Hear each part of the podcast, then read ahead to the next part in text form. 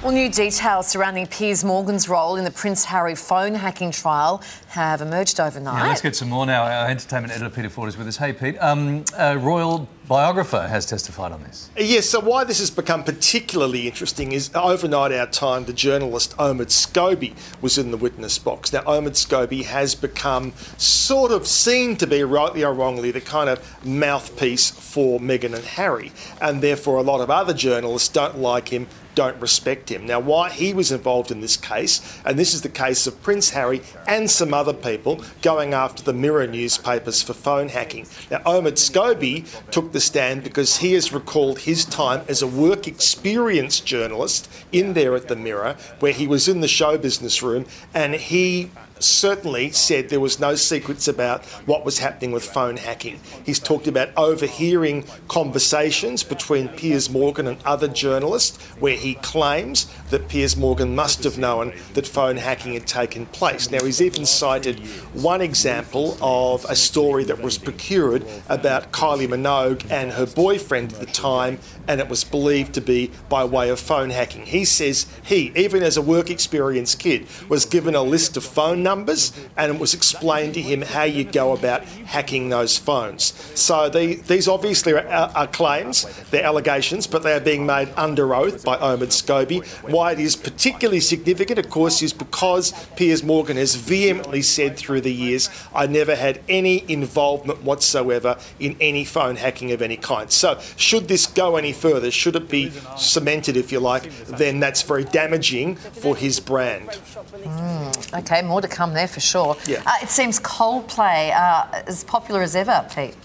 This was astonishing. You know, this is the power of Chris Martin appearing on Sunrise because uh, yesterday those phones, not just the phones, but obviously online, went insane to buy tickets for the Perth only shows of Coldplay. Now, at one point yesterday, there were 300,000 people waiting in a virtual line to buy tickets. Now, you can be guaranteed that the vast majority of those 300,000 people were not just buying one ticket either. So that's a lot of people who were not only willing to fork out the money to go and see Coldplay, but also for most people to have to fly to Perth, which is not cheap these days, stay in hotels, etc., etc., which is exactly why the, the, Western Australian government is underwriting the whole thing for that very reason. So they've added a second show, which is just about to go on sale. You'd have to say, with these numbers, they may even add a third one. But there is no doubt at this point in time that the public are willing to travel to the, well, not everybody, some people live in Perth, of course, but a lot of people are willing to travel to the west, pay all that money just to see these shows exclusively in Perth. So, oh, sorry. So he's not coming to the East Coast, Pete? No, there is no. Well, that's what they're selling it on. Perth mm. only. Okay. This has all been underwritten by the state government in the West to make people come to Perth. Much the same way that we did in Victoria last year with Billy Joel, yeah. where people travel from all over Australia for that one off concert. Well, what happens when the automated machine says you are 287, 952,000th in yeah. line? You'd what have to be very then? confident and your assistant. uh, um, Pete Martha Stewart has made history. Oh, yes, Martha Stewart certainly has. So, you know, it's never too late in this world. It's never too late. So, at the age of 81, she's become the cover girl for Sports Illustrated. And beautiful shots here, of course. We're normally seeing uh, supermodels half her age or less gracing the cover.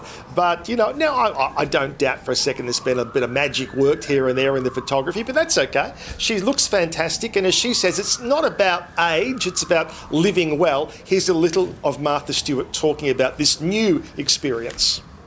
For me, uh, it is um, a testament to good living. Mm. And I think that all of us should think about good living, successful living, and not about aging. That's uh, good. The, the, whole aging thing is so boring.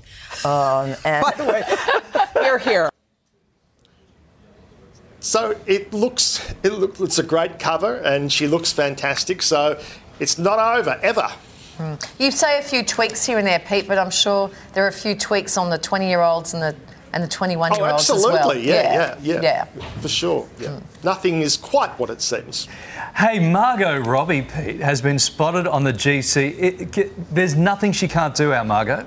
I know she could even get behind the bar and become the bartender if she needs to, because uh, and uh, people who know Robbie say she is great fun. And of course, the Gold Coast is her old home turf. Uh, She's been allegedly uh, house hunting in Byron Bay the last few days and catching up with family. And as you'll see here, when she's in Burleigh Heads, she just gets right behind the bar and starts serving the drinks. Have a look.